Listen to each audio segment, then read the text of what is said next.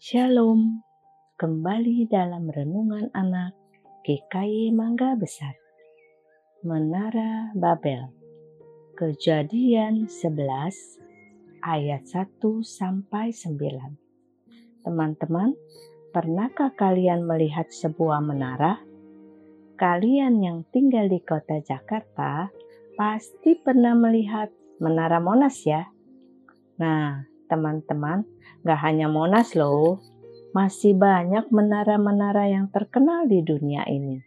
Contohnya, di Perancis ada Menara Eiffel, di Italia ada Menara Pisa, di London ada Menara Big Ben. Membuat menara rasanya boleh-boleh saja ya, tidak ada salah.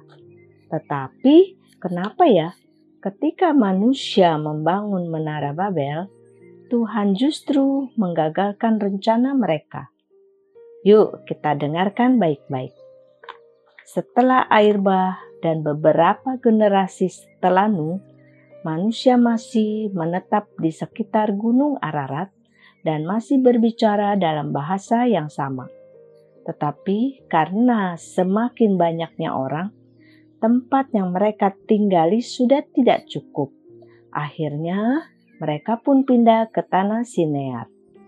Di Sinear, mereka belajar membuat rumah dengan batu bata dan tanah liat. Setelah itu, mereka mendirikan sebuah kota dengan sebuah menara yang puncaknya sampai ke langit, supaya mereka tidak tersebar ke seluruh bumi. Mereka tidak mau berpisah, karena mereka beranggapan bahwa bila mereka bersatu, mereka akan kuat. Teman-teman, mereka hebat sekali ya.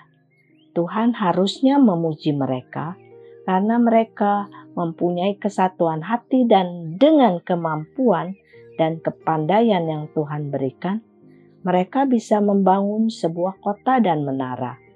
Namun, apa yang mereka lakukan itu ternyata tidak disukai Tuhan. Tuhan bukannya memuji mereka, Tuhan justru membuat rencana mereka gagal. Ketika Tuhan turun untuk melihat kota dan menara yang dibangun, Tuhan menggagalkan rencana mereka dengan mengacau balaukan bahasa mereka, sehingga mereka tidak mengerti lagi bahasa masing-masing. Ketika seseorang meminta batu bata, orang lain yang tidak mengerti dikasihnya semen. Ketika seseorang memberitahukan sesuatu, yang lain salah mengerti dan semua proses pembangunan menjadi kacau. Akhirnya, perbedaan bahasa membuat mereka tidak bisa melanjutkan pekerjaan mereka dan hidup bersama-sama lagi. Itulah sebabnya mengapa kota dan menara itu disebut Babel karena di situlah dikacau balaukan Tuhan semua bahasa yang ada di bumi. Dan dari situlah mereka diserahkan Tuhan ke seluruh bumi. Supaya sesuai dengan perintah Tuhan, mereka memenuhi bumi dan mengelola bumi untuk kemuliaan Tuhan.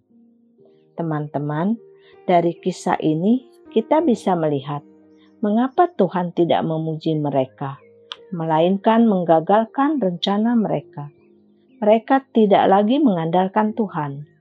Kemampuan dan kepandaian yang Tuhan berikan perlahan-lahan membuat mereka sombong. Mereka merasa dirinya mampu untuk melakukan sesuatu tanpa bantuan Tuhan. Mereka bersatu membangun menara dengan tujuan yang tidak benar mereka ingin membuktikan kehebatan dan kekuatan mereka sendiri. Mereka merasa dapat melindungi diri sendiri tanpa bantuan Tuhan. Karena kesombongan inilah Tuhan menggagalkan rencana mereka, supaya mereka kembali hidup mengandalkan Tuhan dan bukan diri sendiri.